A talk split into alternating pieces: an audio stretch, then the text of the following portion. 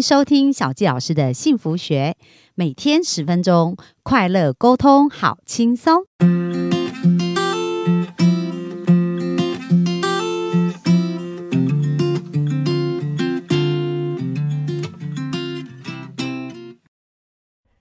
迎收听小教师的幸福学，很开心啊！我们本周专访到 Kora。然后 Kora 呢是我的好朋友啊，他其实也是我们第一季的来宾。那当时我专访他，我就印象非常深刻，因为他从十五岁就在实现梦想的路上，而且呢，每一个阶段在二十一岁就竟然就财务自由了。然后现在三十岁呢，也完成他人生大大小小很多的梦想。所以我们学习到他梦想版的关键。那他二十一岁财务自由，这也是很多人生命当中想得到的一个结果嘛。所以我们今天就邀请 Kora 来讲一讲，到底在财富这件事情要如何创造源源不绝的一个收入来源？到底是怎么把它显化出来的？那我们就欢迎我们的 Kora。Hello，小佳老师好，大家好。对，就是这个部分是我的书里面的第三章哈。那总共十四堂课里面的八九十，其实都在讲这个分，理财部分。哎，那书名再跟大家讲一下。好，我的书名叫做《打造幸福人生蓝图》的十四堂必修课。那在各大书局、博客来、金石堂、成名都买得到哦。嗯，而且也是畅销书之一啦。对，是的，对。所以，呃，在这部分，我觉得实现梦想呢，当然我们也可以跟物质没关系。但是，事实上呢，我们人嘛，就是活在这个世界上，我们走出门就是开始就是要花钱，甚至在家用用个电、用个水，我们都是需要金钱的。所以这件事情是非常的重要，每一个人都应该跟金钱建立良好的关系。嗯，重点第一个就是要建立好关系，这样。对，但是当然我们每个人的家庭背景不一样，我们每个人对于钱这件事情哦，这个想法跟认知不一样。像有些人就说哇，钱是万恶的根源，我的爸妈从小就是为了钱在吵架哦，所以他们对钱就很多负面的，他觉得有钱就是会吵架，没钱会吵架。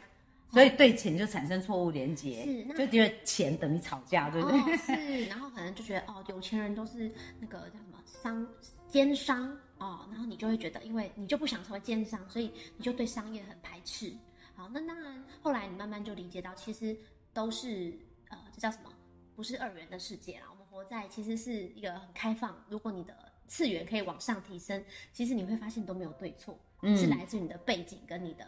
所有所见所闻，而导致你现在所有对于每一个呃认知的想法。好，那我在十七岁的时候，第应该是十七岁嘛？对，十七岁的时候接触到比较是接近财商的东西，在这之前也没有。我们我们家也是就就一般家庭嘛，就说一般家庭。那呃小时候就最多的存款就是那个那个什么过年的时候的红包。哦，我还记得我十五岁的时候，那时候到台北念书啊，我的存款就只有三万块，就是我从小到大的红包钱。对，那因为我十五岁的时候，我就答应我爸爸说，哎，我就是来台北念书的话，我就食衣住行娱乐都靠自己啦，一毛钱就不会再跟他拿了。好，那时候，所以我就带了三万块，缴完学杂费，买完制服呢，我就剩一万块。好，那在这之前真的不会理财，只是要想一直就只是想说，那我赶快去打工赚钱嘛，然后赶快存钱。那后来十七岁的时候读到一本书，我觉得很重要，相信很多的听众都有呃看过也听过，叫《富爸呃富爸穷爸爸》。嗯，对，还有一本叫做《有钱想的和你不一样》。哦，这两本书超级经典，其实非常的经典。我觉得我受这两本书蛮大启发，也是后来我觉得呃在财务上帮助我很多。那我第一本书是呃有钱想的不一样这本书，我读到的时候我就觉得哇太震惊了，然后我就觉得太棒了，我想要分享给我身边的朋友。那我还因此还就是办了读书会，连续五周，每周两个小时。然后我还那时候找了身边所有的朋友，大概每堂课大概来十几个同学哦，然后然后就这样子，他们就听我讲了。讲了五周，那时候就是那叫什么？呃，出生之犊也没想太多了哈。那呃，后来就是因为你在这个过程你也会一直内化，所以我开了非常多堂的读书会。那当然最最大的收获就是自己，那就照着它里面步骤，其实它也蛮实用的一些方法。那也那时候才知道哦，原来什么叫做被动收入，什么叫做财务自由。好，财务自由，小杰老师知道吧？那个公式。对，就是我们的被动收入大于生活总支出，其实没有很难哦。其实主要是看你怎么花。如果你花的很少，其实是很容易达成的。好，那嗯，当时候就觉得哦，我想要财务自由，我想要财务自由，所以这个念头就一直放在心里面，就觉得我一定要财务自由。所以不管后来呃遇到什么样机会，我都是这个宗旨就是我要财务自由，跟财务自由没太大关系，我就没什么兴趣。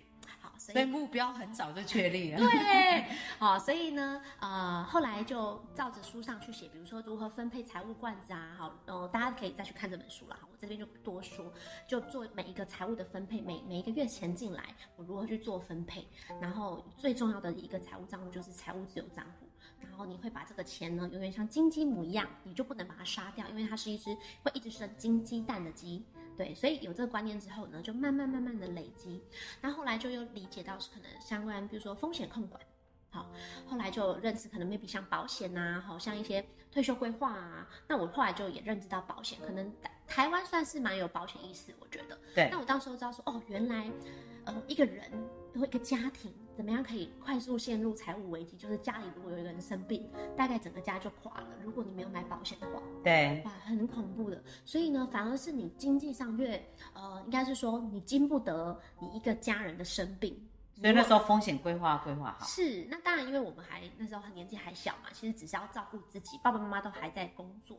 但是我就想说，哎，那可是我也不想造成父母亲的负担。虽然说父母亲可能我们真的生了什么病，他们还付得起，可是我觉得我们既然都决定要出来自力更生了，我也不希望我还造成家人负担，所以就规划一些呃可能医疗意外，我觉得这是最重要的。那当然，到你真的有了呃家庭了，我觉得这更重要，因为万一你是经济支柱，你真的发生什么事情的话，你的呃靠你生活的这些家人、长辈或晚辈都会陷入非常大的经济辛苦。对对，然后呃这个部分我觉得是风险嘛。那再来就是说，我们做任何的投资，呃风险要先第一个想。嗯，对我在书中有分享，就是在因为认识了非常多各行各业的朋友嘛，我们接触很多好的投资、不好的投资都有。那其中不好的投资呢，我也是遇过。我其实，在投资上也呃，在二十一岁的时候，第一个投资就赔了三十万，那是我人生第一个投资。二十一岁三十万也是很多，对不对？当时候对我来说几乎也是你所有的财产啊。对，当时我非常有感的，所以不懂嘛，因为就是朋友跟你说啊，他很专业，他是金融相关背景的人，然后他就跟你介绍一个商品，然后过后没想到可能应该是个骗局啦。总之，投资不到几个月，就三十万就没了。没哦，对，所以那是第一次呃投资失利，然后就体验到说，我们真的要为自己的钱负责。虽然我那个朋友他真的是拿了很多的金融证照，确实，那我也是因为信任的转移，所以相信他。但是呢，其实在这个部分我没有为自己的钱负责。对我应该要更深入地去了解这个商品到底是什么，对，然后所以后来其实我也没有怪他，我就觉得现在回头想一想，我每次想到这个这么好的经历，我都很感谢，因为如果没有这三十万的失利，其实过后可能有很多再更大的投资，我会我可能就对没了。对，所以其实二十一岁学到这个经验，就是你刚刚讲到，学会要为你的金钱负责，对。这个信念就是很重要的信念。对，没错。那后来其实理解到之后，我就告诉自己说，只要是我自己掌握不了的钱跟投资，我就是要有呃全部送他的打算。对，除非这样你才做这样。对，就是除非这个钱是我自己的事业，我其实知道整个状况，没有办法有人隐瞒我，那当然我就可以很有掌控性。但其实绝大部分不是在，比如说像我后来是自己的房地产，所以我就很安心嘛，我就算 all in 我也都很放心。对，但是像其他人的产业，我就没有办法看得到。嗯那像这种产业，不是说他们一定呃会亏钱，但是我觉得就是你一定是没有办法负责任。你一定会，你一定是因为你相信他会赚钱，你才会投资他嘛。所以过后我也有在二十五岁的时候投资失利过，将近呃应该有一百万。对，那那个投资其实我的身边的朋友呢，都是投资呃上百上千万的。